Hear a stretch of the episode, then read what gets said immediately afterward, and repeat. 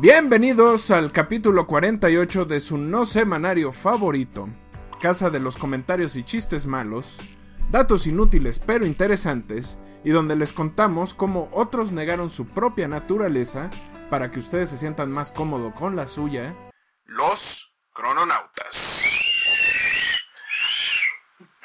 Ese fue doble. Yo soy Don Nadie y en nombre del productor Ternera Jr. me complace presentarles un capítulo más que demuestra un principio básico de la historia humana. La religión está muy padre hasta que te evita ser tú mismo. Pero antes, les recuerdo que este programa es posible gracias a su contribución, ya sea compartiéndonos, hablando de nosotros y recomendando temas, personajes y lo que sea que les interese, que investiguemos y que no quieren leer en Reddit, Wikipedia o Quora. También, si se quieren no informar, los martes a las 9 pm estamos en nuestro canal de YouTube y hacemos los martes clase medieros, en donde platicamos de noticias, damos recomendaciones, pero sobre todo sacamos toda la mugre y mierda que acumulamos en la semana. La asociación que les vamos a recomendar el día de hoy es Huellitas.limoneros, una asociación ubicada en el Estado de México, de donde es nuestro productor y que se dedica, como muchas de las que platicamos por acá, a apoyar a perritos y animales domésticos en situación de calle. Vayan a arroba huellitas.limoneros, síganlos y echen mano. Recuerden, no tienen que adoptar, a veces con ayudar con las cuentas del doctor, ser hogar temporal o incluso compartir en sus redes sociales, es más que suficiente. Sobre cómo armamos este capítulo, acá les hacemos un resumen de los libros y artículos que utilizamos para contar esta historia. El primero es un libro llamado La extraordinaria vida de Little Richard de Mark Ribowski. El segundo es un libro sobre su disco Aquí está Little Richard, que fue escrito por Jordan Bassett. El tercero es un libro corto de nombre Little Richard, una vida principio a fin, de la colección Biografías sobre músicos que tiene, se las recomiendo mucho, está eh, gratuita en Amazon y tiene muchas biografías. No sustituye el ver este maravilloso programa, pero les puede dar una idea. La siguiente es un artículo que eh, se publicó en el sitio The Vulture de The New Yorker llamado 14 historias escandalosas de Little Richard, escrito por Dan Raleigh. Y finalmente, un artículo de The Wire llamado Artistas Queer de 1950 que inspiraron a Little Richard de Ben Saunders. Así que prepárense, abran el joyero, llenen sus dedos de anillos, saquen el aerosol, el traje de lentejuela y los zapatos de charol, porque se acerca la historia del arquitecto del rock and roll, la persona responsable de la popularización del tutti frutti y la extravagancia en el pop. Nos referimos a Richard Wayne Pennyman, mejor conocido como Little Richard. Esto es el Crononautas 48 y... comenzamos.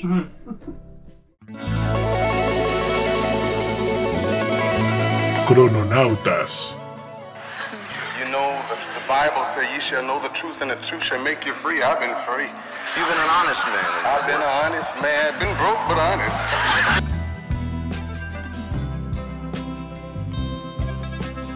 Gave me the victory. I, I'm not gay now, but you know, I was gay all my life. I believe I was one of the first gay people to come out.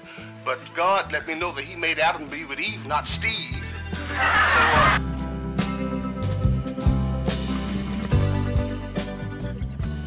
I want to thank you all for, for, for, for listening to me because what I'm telling you is the truth. Rock and roll is not a part of Jesus. Anything that is not of God is not from God.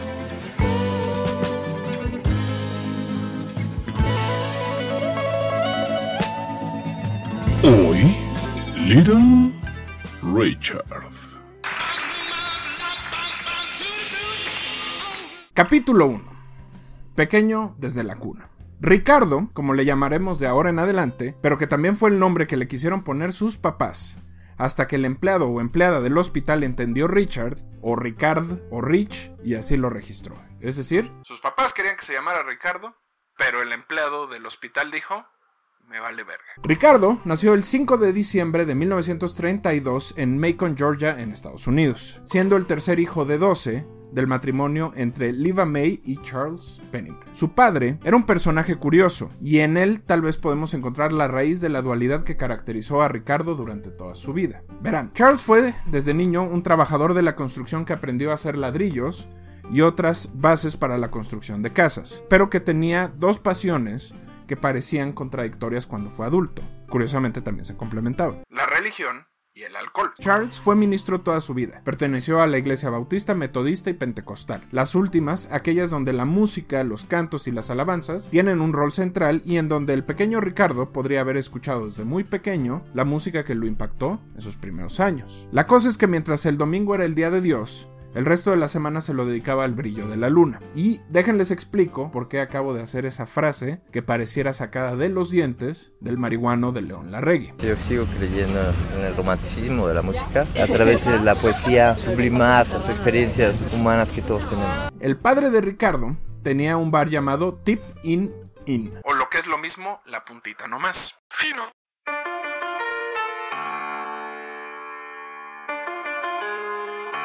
Ese bar era conocido en todo Macon por su buen ambiente, la música, el baile, pero sobre todo por el moonshine o brillo de luna que se preparaba ahí adentro. Y como ya lo olieron, como cuando huelen a esa persona que llega tarde a trabajar el viernes, se acerca un oloroso, terroso y fermentado Dato patrocinado por el Tonayán, que no sé por qué se ha negado a patrocinarnos y prácticamente él es el culpable de mi notable problema para hablar y de mis intereses poco castos.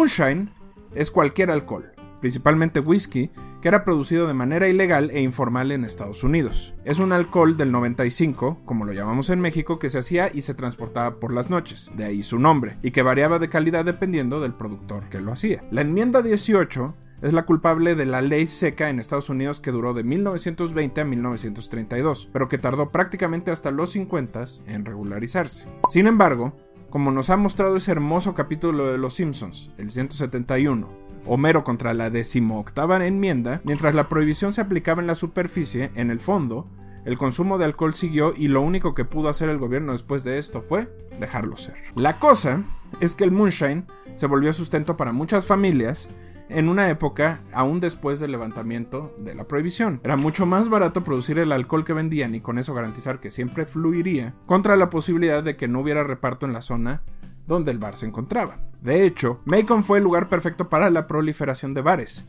ya sea por su población mayoritariamente obrera o porque era y es un centro de trabajo secundario en donde la gente vivía y se encontraba en espacios de relajación. Y obviamente la familia de Ricardo era muestra de ello. Sobre su niñez hay muchas historias que se perdieron dependiendo de la época en la que le preguntaron. Si le preguntaban en lo que llamaremos los años de abstención, Casi todas las referencias son positivas. Mucho tiempo en la escuela, en la iglesia, mucho juego con sus hermanos y mucha música. Si se le pregunta en aquella época donde él mismo decía que le deberían de llamar Little Cocaine, la cosa cambia. Según Richard, su padre era estricto y a veces violento con ellos. Aunque económicamente no les faltaba nada, tampoco tenían una relación estrecha o de cariño con él. Con quien sí la tuvo y quien lo cuidó y acompañó lo más que pudo fue su madre, Liva May. En una historia clásica de los Estados Unidos de la época, Mientras el padre se enojaba por las inclinaciones musicales de su hijo, su madre las alimentaba con cantos religiosos. Para Liva, no había mejor manera de adorar a Dios que haciéndolo con todo el sentimiento posible, y la música fue un ingrediente fundamental para lograrlo. Los primeros cantos y alabanzas que Ricardo repetía hasta el cansancio fueron religiosos.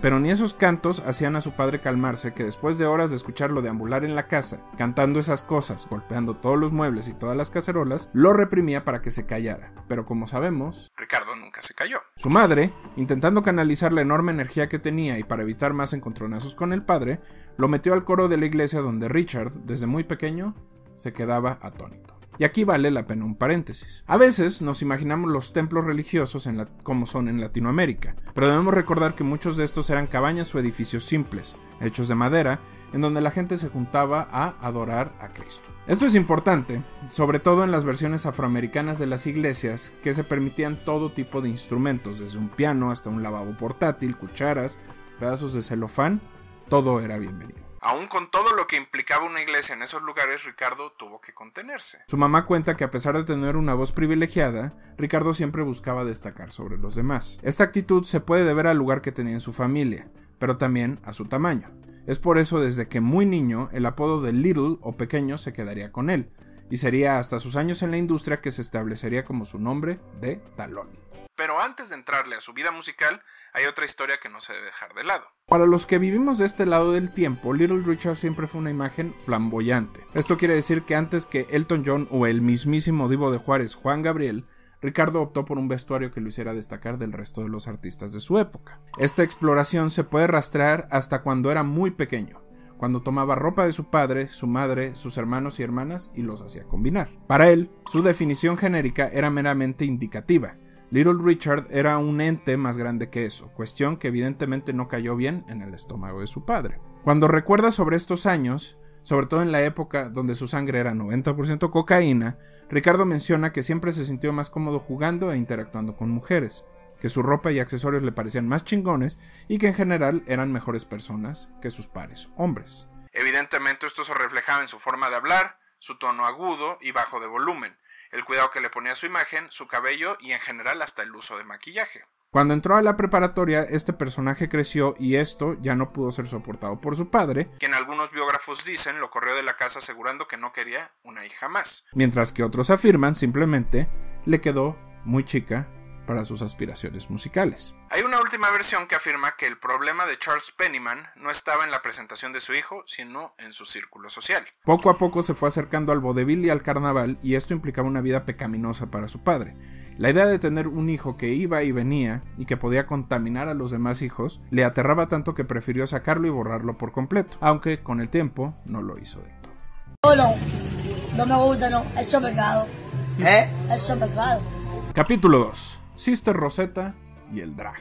El momento exacto donde Ricardo entendió que la música era su camino vino cuando comenzó a escuchar música que era el puente entre el mundo religioso y el mundo secular. Hemos platicado mucho de este tema en diferentes capítulos. La misma decisión la tuvo que hacer Johnny Cash en sus primeros años, pero tal vez el ejemplo más duro y más contundente es el de Sister Rosetta Tharpe. Como saben, en este honorable repositorio de datos inestructurados somos aficionados a la hermana y creemos fervientemente que es gracias a ella que personajes como Elvis llegaron a donde llegaron. Pero una conexión directa que les estábamos guardando es la de Little Richard, así que por favor tomen unos minutos de su vida y vuelvan a escuchar nuestro capítulo 18, El vuelo de la hermana Tarp, que tiene muy pocas vistas y muy pocas oídas, así que no mamen, vayan a escucharlo. La conexión es contada de diferentes maneras, pero tiene dos puntos en común. El primero, Little Richard era muy muy muy muy fan de Tarp, quien por ahí de 1947 se encontraba en uno de sus puntos más altos y de, popularidad. Para Ricardo, la energía, el tipo de música y la combinación de cantos sacros y esa música que se sentía hasta la espina eran la clave. No muchos lo estaban haciendo y a él y a ella le salía natural. El segundo tenía con un plan. Richard tendría que mostrarle a Rosetta su talento, fuera como fuera. Así que además de ganar unos cuantos centavos se puso a vender refrescos afuera del auditorio de Macon. En una de esas noches, finalmente, la conoció. Astuto como siempre fue, buscó el espacio en donde Rosetta entraría al recinto y esperó. Cuando la vio le cantó Two Little Fishes and Five Loaves of Bread, que son dos pequeños pescados y cinco eh, hogazas de pan, una canción que ella misma había grabado unos cuantos años antes para Decca. La interpretación hizo que Tarp se detuviera y lo escuchara.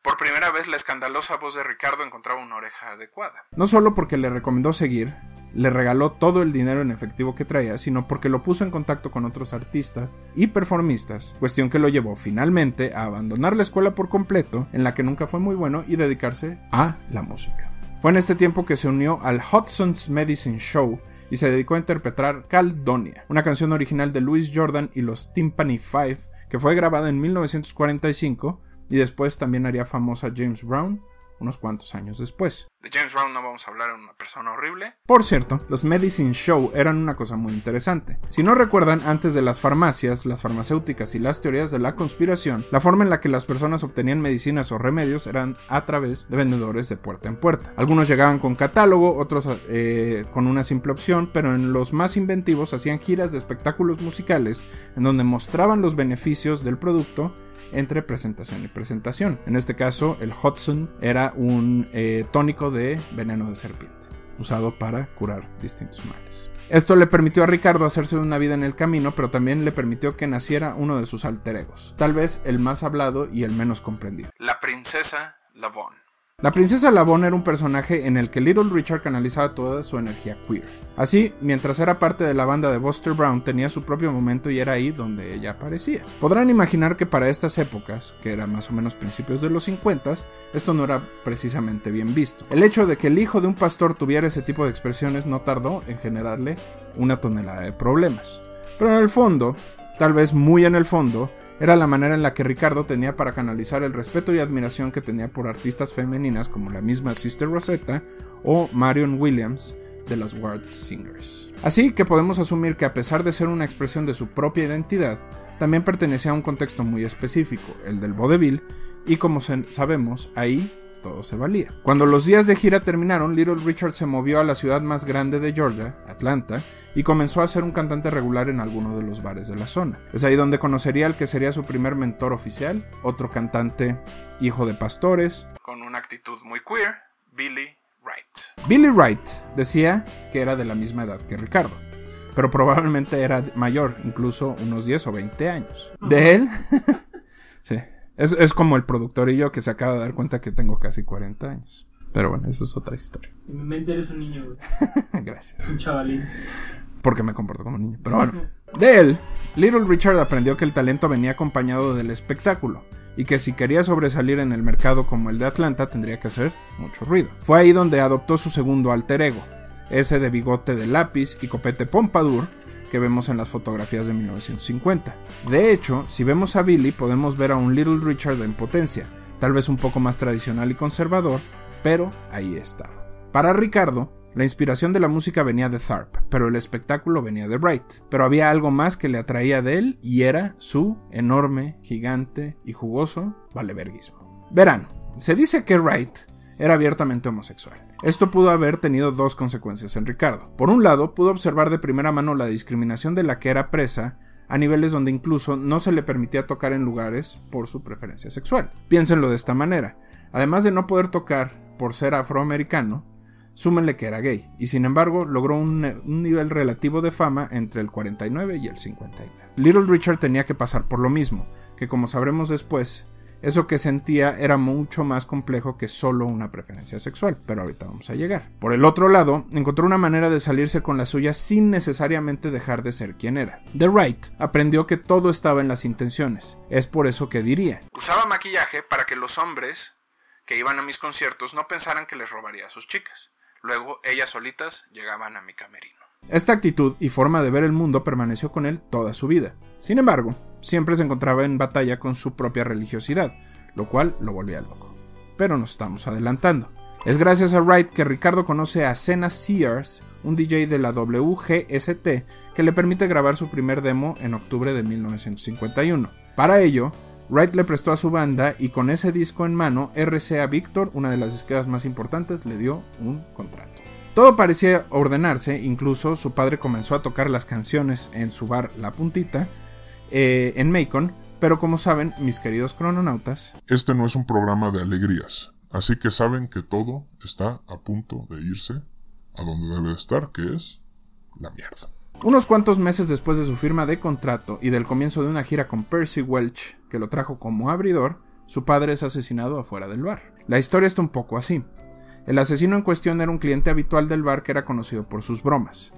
Algunos biógrafos cuentan que la situación escaló hasta que un día Charles encontró a este sujeto en cuestión tronando cohetes con la estufa en el lugar, enfureciéndolo y haciendo que lo corriera del local. Ya afuera, confrontados, Charles trató de sacar la pistola que usaba para su protección, a lo que el cliente le respondió sacando su propia pistola y disparándole en el pecho. El 20 de febrero de 1952, Charles Pennyman fue velado y durante un tiempo la familia no dijo nada a Ricardo sobre la identidad del autor, argumentando que si supiera, probablemente lo buscaría para matarlo. Poco tiempo después, la corte declaró el asesinato como defensa propia y el cliente en cuestión salió libre. Años después, Little Richard sabría quién fue el asesino, incluso reuniéndose con él y dándole el perdón asegurando que su cuerpo era demasiado pequeño para guardar odio. Sobre sus últimos años de relación con Charles, Ricardo diría que su padre lo había perdonado y se encontraba orgulloso de su carrera, pero también podemos asumir que esto es el Ricardo religioso hablando, porque en otros recuentos, cuando era Little Cocaine,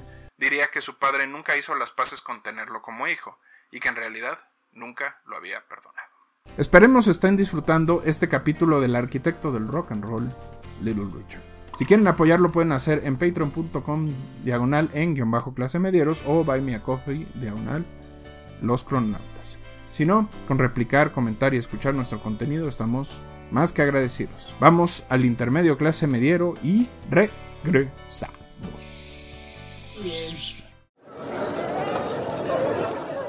Intermedio clase mediero.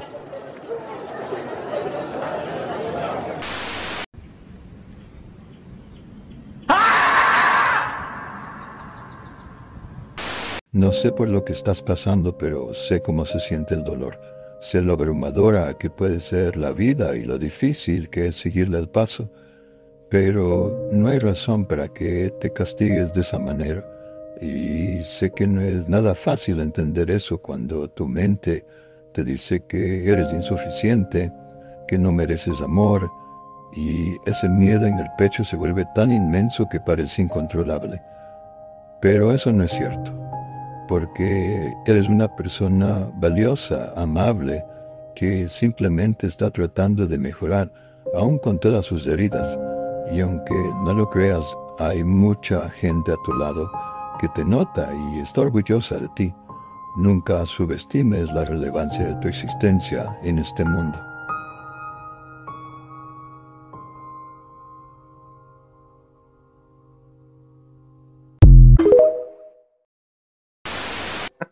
Jaime Maussan, claro que se presentó en este evento que la verdad tengo mucha envidia por no haber asistido, no, no haber conocido ni siquiera su existencia. Estos presuntos extraterrestres, entre comillas, eh, los presentó como dos seres que tienen más de mil años de antigüedad, eh, que fueron encontrados en Cusco, Perú, y que ya han sido cuerpos que fueron estudiados por la UNAM mediante análisis de carbono 14, y por eso, en sus palabras, dijo, son, son seres no humanos que no son parte de nuestra evolución terrestre, y que después de desaparecer no hay evolución posterior. Yo lo que no sé es cómo los guarda el señor, o sea, estará esperando el momento a presumir, mira mis dos mis dos no humanos que no encajan en la evolución. Hacía acto de ventriloquía, güey.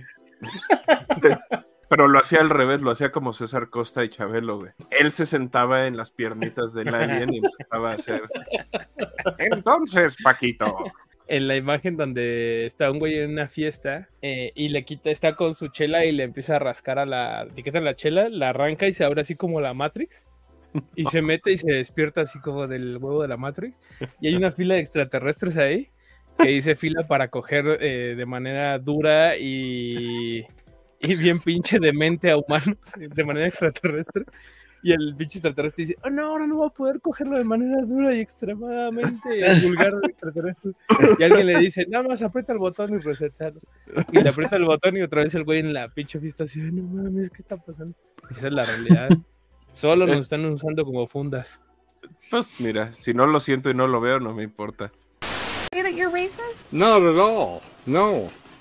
Look at my dog. He's as black as can be. Fin del intermedio.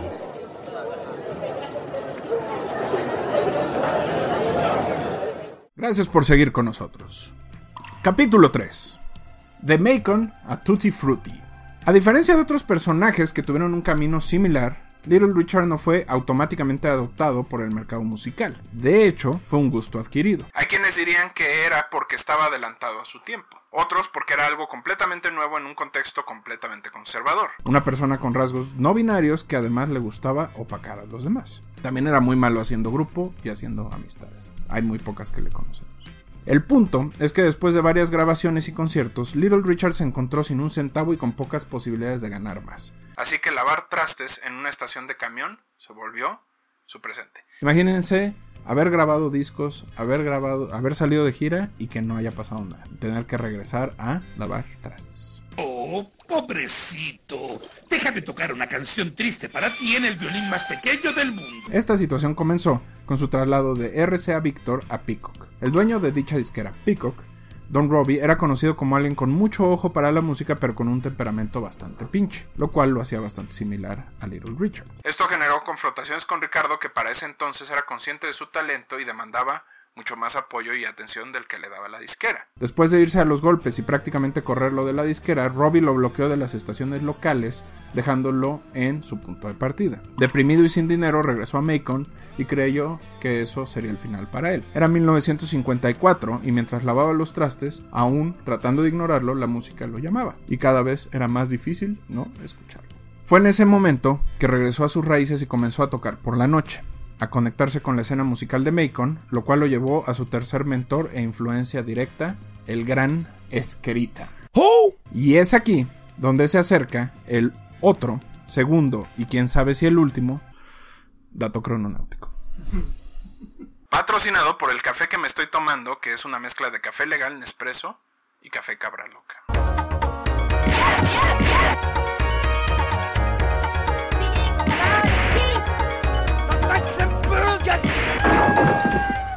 El huracán Esquerita era otro cantante abiertamente queer que Ricardo conoció en la estación de tren en donde trabajaba en Macon, Georgia. Un día lo llevó a su casa y SQ Reader, su verdadero nombre, le tocó una versión de One Mint Julep de The Colders. Lo que ese día vio terminó por redondear su estilo, la forma en la que golpeaba las teclas, modulaba la voz e incluso cómo operaba su falseto. Esquerita no grabaría nada hasta 1958 y lo haría con su banda The Bula, pero su aportación al personaje de Richard, que fue unos 5 años antes, fue fundamental y durante toda su vida. Ricardo trató de darle un lugar en la historia a partir de todas sus narraciones. Por cierto, eso no hizo que Esquerita no muriera en las peores condiciones, limpiando parabrisas en Harlem y por complicaciones causadas por el VIH en 1986. Por cierto, Esquerita parece lo que sería una mezcla de Ray Charles y el mismo Little Richard si este hubiera sido hecho por inteligencia artificial. Y aquí les van a poner la foto. Little Richard tenía sus tres polos. La música de Rosetta, la apariencia de Wright y el espectáculo de Esquerita. Y su personaje estaba completamente formado. Que le faltaba tener un éxito. Y alguien que, le ayudara a producirlo. Es en ese entonces que funda The Offsetters, que como su nombre lo indica fueron creados para decepcionar al público. Durante esas épocas de bares locales, restaurantes y otros locales pequeños conoce a la gente de Speciality Records. Art Rupe, dueño de la disquera, conocía a Little Richard por lo que otros artistas hablaban de él, pero no fue hasta que escuchó el demo de Tutti Frutti que entendió a lo que se refería. Una canción con un innuendo bastante claro hacia el sexo anal y que hablaba metafóricamente de cómo hacerlo tenía la energía y potencial suficiente, solo necesitaba dos cosas, liberarlo de su contrato con Peacock y ponerlo con un buen productor. Fue ahí donde comenzó a trabajar con Bumps Blackwell, que no solo lo ayudó a definir su estilo, sino potenciarlo y reproducirlo en otra de sus canciones más célebres, Long Tall Sally. También es una canción sobre relaciones homoeróticas. Sobre el contrato, Rupert lo compró de Peacock en un momento donde Don Roby estaba pasando por un mal momento económico y todo se alineó para Little Richard. Y es aquí donde además del éxito comenzó a influir en otros artistas, como uno de los favoritos del productor, Paul McCartney, y Mick Jagger. Al respecto, Maca diría: Era mi ídolo.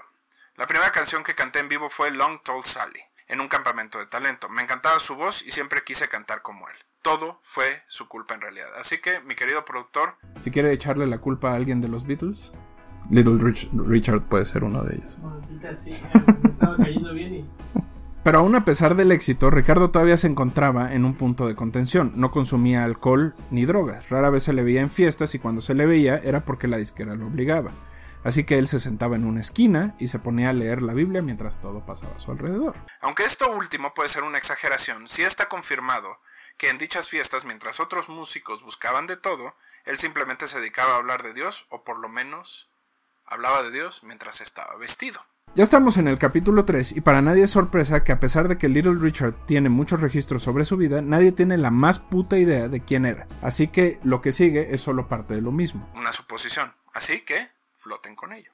Mientras su lado más religioso afloraba cuando se hablaba de drogas o alcohol, este desaparecía cuando se hablaba de su sexualidad. No se sabe, porque él nunca lo permitió, saber cómo comenzó su exploración, pero sí se conoce cómo la llevaba a cabo en sus épocas de mayor éxito. Es aquí donde Ricardo bajaba la guardia y se permitía hacer cosas que sus compañeros de iglesia no necesariamente estarían de acuerdo. O quién sabe, tal vez necesitarán que sean niños y no adultos, pero bueno, eso es otra cosa. La primera cosa es que al referirse a sí mismo, Little Richard decía que era omnisexual, lo que ahora podríamos considerar como pansexual. Pero sus prácticas estaban mucho más enfocadas en el sexo grupal, en el boyerismo y en la masturbación. De hecho, hay varios datos que confirman esto y que el profesor de la Universidad de Oregon, Ben Sanders, y el periodista Dan Rayleigh cuentan. Ahí les va el primer dato. Little Richard fue detenido por estar viendo cómo otra pareja tenía sexo en un coche. Al hacer las indagatorias, la policía supo que la mujer era su novia de toda la vida, Audrey Brunt. Segundo dato, tuvo un encuentro multitudinario con Buddy Holly. Al respecto diría, Un día, Buddy vino a mi camerino mientras me masturbaba con Ángel, una stripper de la época. Ángel tenía la lengua más rápida del oeste. Ella estaba haciendo eso, chupándole una teta, cuando Buddy se sacó su cosa. Ella abrió sus piernas y se la metió. Él estaba teniendo sexo con Ángel mientras yo me masturbaba cuando lo llamaron al escenario. Terminó y se fue. Nunca olvidaré eso. Dato número 3. Era un chaquetero profesional. No solo lo hacía seis u ocho veces al día, todo el mundo estaba enterado que se metía al baño o a su cuarto a hacerlo. Por eso se burlaban de él diciendo que pronto ganaría un trofeo. Dato número 4. Cuando intentó reformarse y se metió como estudiante para ser pastor, fue despedido de la iglesia por mostrarse a otro joven.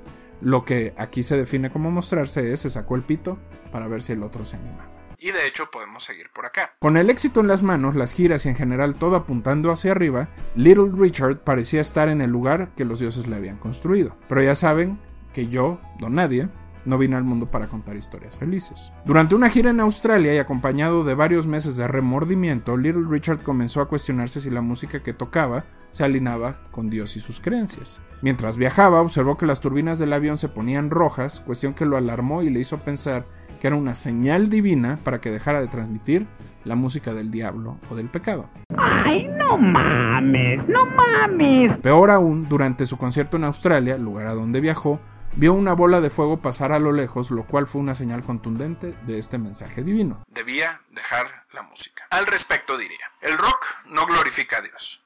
No puedes beber de los vasos de Dios y el diablo al mismo tiempo. Yo fui pionero de esta música, uno de los constructores. Sé de qué están hechos los ladrillos porque yo los construí. Bonita referencia a su papá que también hacía ladrillos. En efecto, sí vio esa bola, se puede saber que sí vio esa bola de fuego porque es la época donde Sputnik, la sonda o el, el, cohete que, se que fue enviado por los rusos hacia la Luna, estaba reentrando a la Tierra después de una de sus misiones. Pero sin esta información y con la experiencia vivida en el avión, poco a poco Ricardo decidió dejar la música. Comenzó por dejar de hacer conciertos en vivo y después solo terminó su contrato y dejó de grabar. Para este momento su popularidad era tal que mucha gente comenzó a pensar que su desaparición se debía a que se había suicidado y que simplemente las disqueras lo estaban tapando para vender más discos. La realidad es que Ricardo decidió enrolarse en la Universidad de Oakwood en Alabama con el único fin de volverse pastor. Y durante algún tiempo, Little Richard regresó a su origen. Los pastores lo obligaron a casarse y poco a poco parecía que su presencia en el mundo musical desaparecería. Hasta que otra vez la música le habló. I want to study and learn about, you know, about the love of God and that the black and white, the red, brown, and the yellow, we're just like the lily, the rose, the sunflower, and the medallions. We're God's bouquet, the children's of love. And I just want to learn about the love of God so we can learn how to help and treat each other.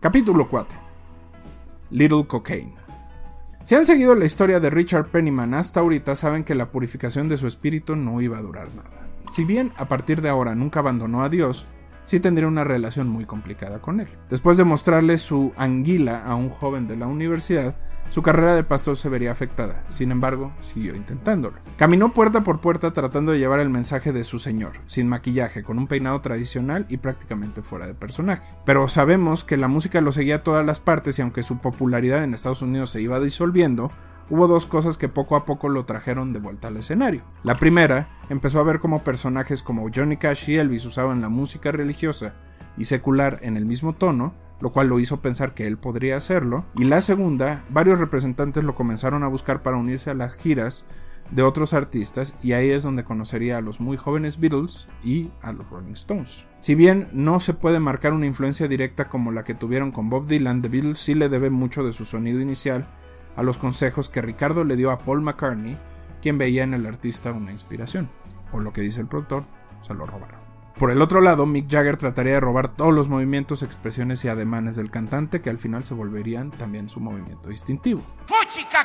Así, inmerso en Inglaterra, el promotor Don Arden decide darle un show solo. Al principio, Little Richard empezó a cantar su catálogo gospel, su catálogo religioso, mientras la gente sorprendida lo miraba y lo abucheaba. Después de varias canciones y de ver del aburrimiento que la gente tenía, Ricardo se quitó la túnica que traía y reveló el traje de brillantes con el que comenzó a golpear el piano y regresar a sus orígenes. Esta acción se volvió legendaria y las siguientes fechas se agotaron. Pero faltaba regresar a Estados Unidos y ver si su posible regreso triunfal lo llevaría otra vez al número uno. Con la fama que lo precedía, Ricardo se dedicó a armar una banda en la que incluyó a Billy Preston y un guitarrista que comenzaba a hacer ruido en Estados Unidos de nombre James Hendrix.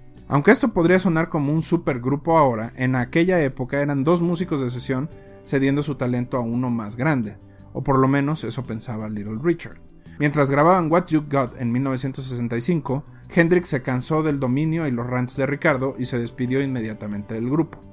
Billy Preston, sin embargo, quedaría por un tiempo con él y lo acompañaría en sus años de Atlantic Records. De hecho, hay dos versiones sobre la salida de Jimi Hendrix. Uno dice que él renunció y la otra dice que lo corrieron.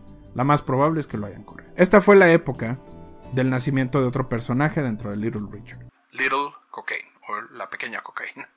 Sobre su consumo y adicción se habla mucho de forma modular, es decir, se habla de esta etapa en donde gastaba cerca de mil dólares diarios en cocaína y heroína, pero en realidad Richard tuvo siempre una personalidad bastante adictiva. Si no era el sexo en grupo, era la religión o la música, pero él siempre trataba de destruir todo lo que se encontraba. Como era de esperarse, se hundió rápidamente y esto trajo consecuencias. Primero, perdió la energía y el filo que lo caracterizaban. Luego, simplemente dejó de poder tocar en vivo. Su regreso, anticipado y anunciado, era oficialmente un fracaso. No por la música, sino porque era incapaz de mantenerse sobrio o alineado con lo que se necesitaba. Poco a poco se fue disolviendo otra vez, pero, este, pero en esta ocasión nadie preguntó si se había suicidado. Little Richard había hecho un esfuerzo muy grande por no volverse algo común, tanto que la gente ya no lo quería ver cotidianamente. Es en este mismo momento que pierde a su hermano Tony, que se había vuelto su mano derecha y cuidador. Esta muerte fue el fondo que necesitaba tocar para otra vez poner sus cosas en orden. Esto, obviamente, fue considerado como una señal divina y con ello su regreso a ser ministro de manera formal. Durante los siguientes años, Little Richard vivió en la dualidad de ser reconocido como uno de los pilares del rock and roll y su trabajo como uno de los pilares de la religión. Esto lo llevó a una vida de constantes contradicciones, a veces hablando sobre su propia sexualidad de forma despectiva, a veces reconociendo que era la única manera que encontraba de expresarla. Estos son los años donde su flamboyancia y actitud ya no cambiaron, solo sus declaraciones. Continuó grabando y haciendo música primordialmente gracias al tecladista Billy Preston. Hizo música para soundtracks, duetos y otras cosas. También se dedicó a contar su historia, y es aquí donde vemos la diferencia entre lo que declaraba cuando estaba sobrio o cuando estaba bajo el influjo de los polvos de Satán. También se volvió una especie de personaje que al mismo tiempo era cuestionado sobre artistas del momento como Michael Jackson o Donna Summer y el ministro de la boda de varios rockeros como Tom Petty y Bruce Willis. Imagínense que era el Carmen Salinas de su época. Le preguntaban, oiga, ¿qué opina de la muerte de, de Ocaña? Ay, pobrecito, y así era Little Richard. Después de un choque en el 86 en Hollywood, varios conatos de ataque al corazón en general de edad avanzada, Little Richard muere el 9 de mayo del 2020 por causa de un cáncer de hueso. Para muchos artistas, él es considerado el arquitecto del rock and roll por su capacidad de juntar música, show y personalidad en un solo lugar. También puede que él mismo se pusiera el apodo simplemente porque le parecía interesante. ¿Qué le pareció la historia de Ricardo? De Ricardo. Pues que está culero, ¿no? Que no puedas tener lo que quieres. O sea, alabar a Dios, no sé por qué, pero él quería eso. y ser un desmadre, ¿no? O sea, me imagino que más allá de las instituciones, el pedo de él, de, saber que quiero eso, eso es así. Bueno, todo lo vivimos, ¿no? Pero ese güey seguro con mayor intensidad por las drogas, por el sexo, por seguro lo que le decían en la iglesia, güey. O sea, yo, yo, la hubiera tenido fácil, me mando a la verga a Dios, pero pues él no sé por qué. Entonces es que era su papá, o sea, al final era lo que lo mantenía en contacto con su familia. Pero lo que está interesante es como también, como no había categorías para entender su propia forma de ver el mundo, lo único que le ayudaba era la religión porque le daba ese espacio cuadrado donde él podía decir, ah, aquí estoy, este es mi lugar. y, y no había una categoría para entender la omnisexualidad o la pansexualidad o, o la masturbasexualidad, lo que sea. Ay, güey. Esperemos les haya gustado la historia de Richard Pennyman y la construcción del rock gringo. Recuerden escribirnos con sus comentarios, recomendaciones y sobre todo con ideas de quién quieren que cubramos. Los queremos. Crononautas. Nombre es Optimus Prime.